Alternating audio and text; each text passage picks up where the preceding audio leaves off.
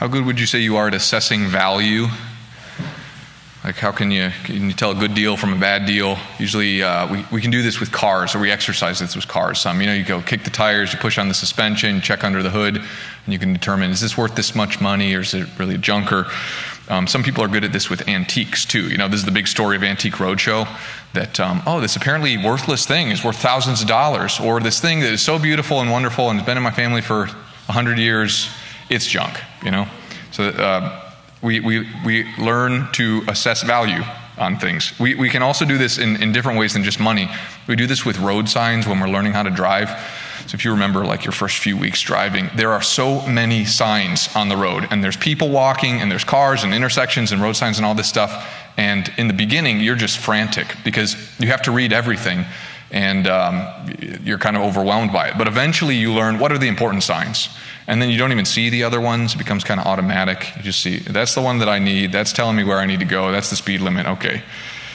So we, we learn what the important ones are. We, we learn to sort through many things to find out what's important, what's valuable, so that we can make decisions, so we can move forward. So, Solomon, in the first reading today, the Lord asks him the question, uh, What do you want me to do for you? What do you want me to give you? And Solomon asks for understanding. He asks to be able to tell the difference between good and evil, between what is important and unimportant, what is valuable and what is not valuable. And being able to tell this, to have this understanding, makes a big difference. I mean, this is why when there is a fire or a fire drill, they say, don't take anything with you. Don't grab anything. Don't just get out of the house. That's what's important right now. You're going to get stuck and you'll burn to death because you focused on what was not important in that moment. Knowing this difference is it, it makes the difference in business between success and failure. Having understanding makes the difference in school between a good and a poor grade. In medicine, sometimes it makes the difference between life and death. In preaching, it having this gift of understanding is the difference between a long and bad homily and a good and short homily. I in, in this last year, I have have been coming, I've been growing in this um, there was a conversation that I had with a parishioner where they just asked, you know, how are things going? So I shared some of the good things, some of the hard things. And um, this, this guy just asked me, Are you doing what is most important? And it was like a light bulb. Like, I have, I mean, if I, if I spend 26 hours a day, then I will still not be caught up on everything that, that flies across my desk, you know? So he just asked, Well, are you doing the most important things? And I realized, No, I am not. I'm neglecting the most important things for what is not as important, maybe relatively important, but not enough to put the important things aside. So that was, that was a challenge, great, gratefully received. All these examples we've been using so far are just like human and earthly examples, things that we learn how to live our earthly life. But the, the, the thing that we're talking about, understanding, also has to do with eternal and spiritual realities. Understanding is one of the gifts of the Holy Spirit that's given to us in baptism and is brought to fruition in confirmation. It's the difference between joy and despair, between love and apathy, between God and myself, and between heaven and hell. The gift of understanding is, is this ability to see the world with the mind and heart of God, to know what is important to Him, and so should be important to us. Okay, let's turn to the gospel for a moment. With this, with this in the background, with this, uh, what we've talked about with the gift of understanding. We just are going to, we've got these three parables for the kingdom, but we're just going to talk about the first one, actually, the parable of the field with treasure in it, where this person comes across it, finds the treasure, buries it again, and then, out of joy, sells everything that they have to buy that field with the treasure. So, as you hear this parable, where do you see yourself in it? Where, where do you find yourself? Now, you're probably saying, Father Rob, there's only one person in this parable. So either I'm the one who found the field and bought it, or I'm not in the parable. But no, there's a second person. They're not mentioned, but they're really there because there's a seller of the field, somebody that this person bought the field with the treasure from. And the story of the seller is tragic because he lost the treasure. He had it, did not recognize it, and then sold it off. So if you're in, if you're in church today, then you're right on top of the field. We know that the treasure is here. But what is an open question still is whether you or I in this story, whether we will be the one who recognizes the treasure and sells everything to buy it, or whether we will be the tragic story of the one who sold the field that we were standing right on top of. So there's, there's ways of selling the field. Okay, this is what I want to explain. The first one is really easy. It's the obvious one. It's sin.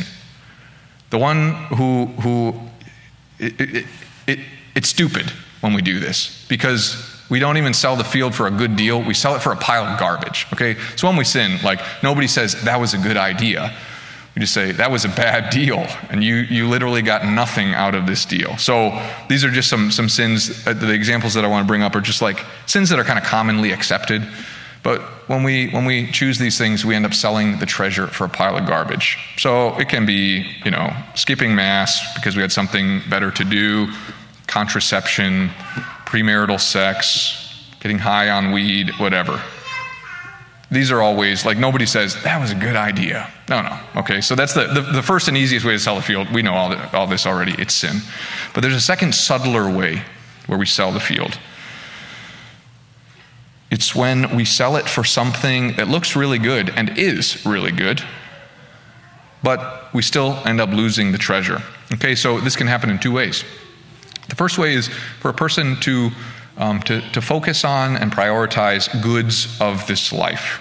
These are not bad things. We'll say, for the example, that this person does not even sin in pursuing these things. But it can be wealth, or a nice house, or really sweet vacations, or rest, or beauty, or sports, or power, or whatever. These are all good things. But when we substitute them for the treasure, we end up poor. Okay? It can look like a good, uh, like a good deal, but we, we still have sold the field. The second way that's even more subtle and easy to miss is when we do good things, even things in our mind we do for God, but we never have come to value what God values. So, you know, everybody is susceptible to this, and this, this homily is like a real examination of conscience for me. So, the priest who works really hard and builds up the place and puts people in the right places and you know ministries are flourishing and everybody's having a great time when the priest dies and says you know i worked really hard and we built up this parish and it was incredible then the person burning in hell next to him will tell him yeah but you never you never knew the lord you missed the treasure you did good things for him. You got to remember this section from the gospel that is hard for us to understand. Because when Jesus is explaining some more of the kingdom, and he says, so there's, there's this group, they die, they get to judgment, and they say, Lord, we, we cast out demons in your name, we healed people in your name. And Jesus says, I do not know you, depart from me. And they are shocked. They missed the treasure. Okay, it's the same thing when Jesus is talking to Mary and Martha. And he says, Martha, you are anxious and worried about many things, but Mary has the one thing necessary, and we will not take it from her.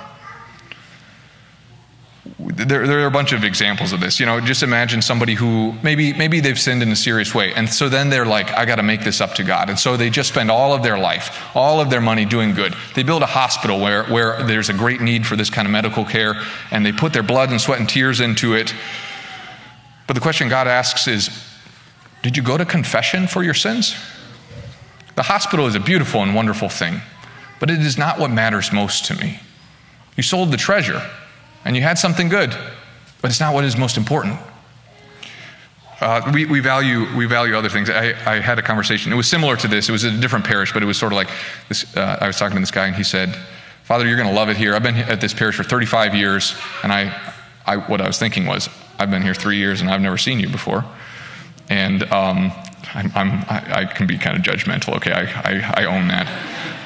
It's not good. Um, but he said, I never go to Mass. I said, okay, oh, really? Well, like, how are you part of the parish? And he said, well, every year the fe- when the festival comes around, I put in like 80 hours of work, I give a bunch of money, and I'm, I, I really put a lot into this parish festival. And it's like, wow, that is great. That is generous. That is good. It's not a bad thing at all. There's no sin in this. But that doesn't matter to God in the end. I mean, it does matter to God, but it is not the most important thing. God is looking for something else. You can give all your blood and sweat and tears and money and energy, but He wants you. And He wants you to know him. And if you miss that, then you miss the treasure. So the point of this again is that there are these subtler ways where we can sell the field. So I, I, don't want you to misunderstand me. Somebody gave me some good feedback after the homily at the 8:30 mass. So I don't want you to say, you know, in, in, a few weeks when I say, why don't we have any volunteers? You say, because you told us not to. okay, that's not the point. Uh, St. Luke is a, a, a place of, of generous people and they volunteer and they're, they're energized and they're, and they're generous and they give money and everything. And these are all good things. But without the main thing, the one thing, they don't add up to very much. Okay? So, yes, all of these things are important and necessary and good. But it's basically like this Martha by herself. This is why Jesus challenges her. Martha needs what Mary has. It doesn't mean Martha's going to stop doing what Martha does, but she has to have the one thing that Mary knows. The question that we ask, that the understanding person asks over and over, is what is important to God? And the good news that we have today is that God has told us what matters most to Him. We don't have to wonder. The trick is that, and this is, this is the whole point about these subtle, subtle ways to sell the field. The trick is that the, the, way, the things that He wants, what is important to Him, they don't look that important to us, and they're easy to miss. They're easy to pass over. So it's easy for me and for any priest to spend a lot of time and hard work in serving people, serving the church, serving the Lord, and neglect the Lord. To spend a lot of time talking about Him, but never talk to Him. This is, this is a miss, you know? He has told us what is important to Him, but it doesn't look that important all the time. The treasure is Jesus, is knowing Him, is Him knowing us, an intimacy with Him. The treasure is finding Him and encountering Him in Mass and in prayer, in learning who He is in the Scriptures, in uniting ourselves to Him in sacrifice, in coming to know His life in the Rosary, in letting, himself, in letting Him transform us in holiness, in uh, letting, us, let, letting Him change us in repentance and confession, letting Him meet us in humility. Jesus is the treasure. And you have to notice that about the treasure, there's no bargain with this treasure. This person, when he finds it out of joy, he sells everything that he has to buy the field to have the treasure. Without, there are no discounts, no bargains. Without selling everything, we will end up missing the field. And we'll, we'll encounter, our, our story will be the story of the tragedy of the seller. So I don't want you to hear this homily and be discouraged. Okay, like, wow, everything I've done doesn't matter. No, no, no. It's just, well, I just want to point you to the one thing, the treasure that we do not want to miss. And we find it through the gift of understanding. God pours out his gift of understanding upon us so that we can recognize what is actually of the most value, to know incredibly, to know what matters to God. And it makes the greatest difference it determines whether we're the buyer of the field or the seller of the field in the gospel story. So today, open your hearts and receive this gift that God wants to pour out on you His gift of understanding, to, to share His heart and mind and to see the world as He sees it, to know what is important and most valuable to God.